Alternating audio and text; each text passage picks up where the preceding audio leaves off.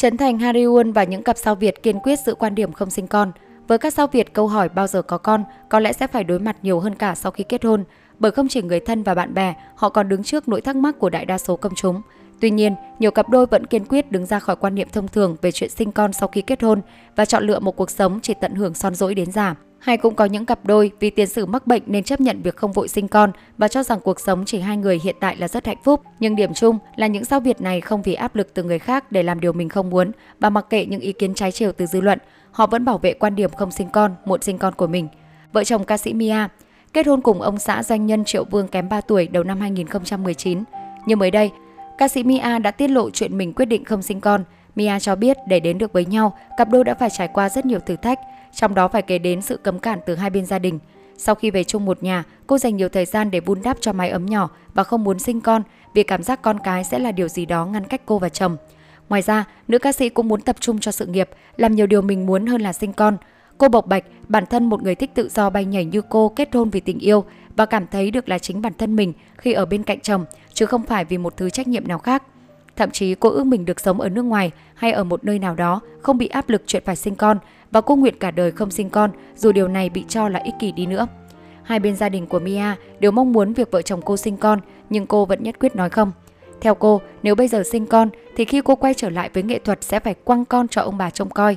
Điều này sẽ trở thành gánh nặng đối với cha mẹ nữ ca sĩ. Trước quyết định của vợ, ông xã Triệu Vương hết lòng ủng hộ vì muốn người bạn đời của mình cảm thấy hạnh phúc thoải mái nhất, không phải hy sinh.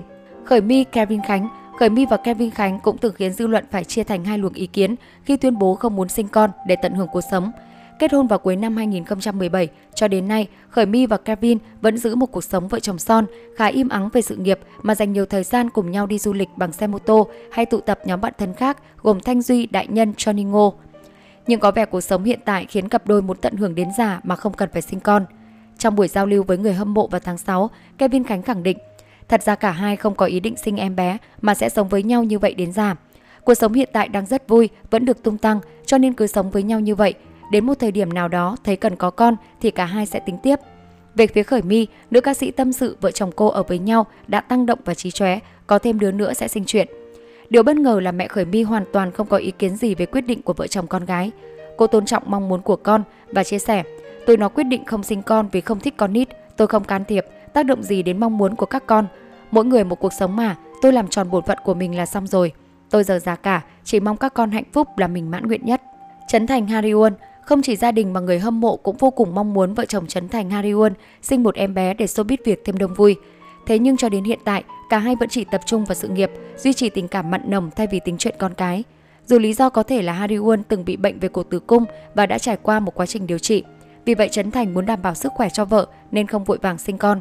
Tuy nhiên, Trấn Thành từng cho biết hai vợ chồng anh có tư duy hơi thoáng. Nếu một trong hai người không có khả năng sinh con, họ sẽ hoàn toàn vui vẻ đón nhận một đứa con nuôi. Cũng không ít lần nam MC bày tỏ việc bản thân muốn thực hiện hết tất cả những hoài bão trong cuộc đời. Và dù bị nói là ích kỷ đi nữa, anh thấy vẫn chưa sẵn sàng để có con. Còn một khi con đã ra đời, anh sẽ đón nhận con bằng cả sự chuẩn bị chu đáo nhất, tử tế nhất thay vì chỉ sinh con ra vì mình thích. Thậm chí trong chương trình Người ấy là ai lên sóng cách đây không lâu, Trấn Thành còn chia sẻ quan điểm về chuyện sinh con qua lời khuyên dành cho một người khác. Ông xã Harry Won nói, ai giao nhiệm vụ cho bạn phải làm vừa lòng người khác, không ai giao cả. Ai giao cho mình nhiệm vụ phải sinh con đẻ cái. Chúng ta được sinh ra để hạnh phúc, để cống hiến, để giúp cho nhiều người hơn trong cõi đời này. Chứ ai sinh ra để sinh ra một đứa con để nối dõi tông đường. Chúng ta không phải phiên bản để duy trì nói giống cho nhau. Thế giới bây giờ đông lắm rồi, người ta còn khuyên nhau bớt sinh lại mà. Tại sao chúng ta cứ phải mang trọng trách nối dõi tông đường để làm gì?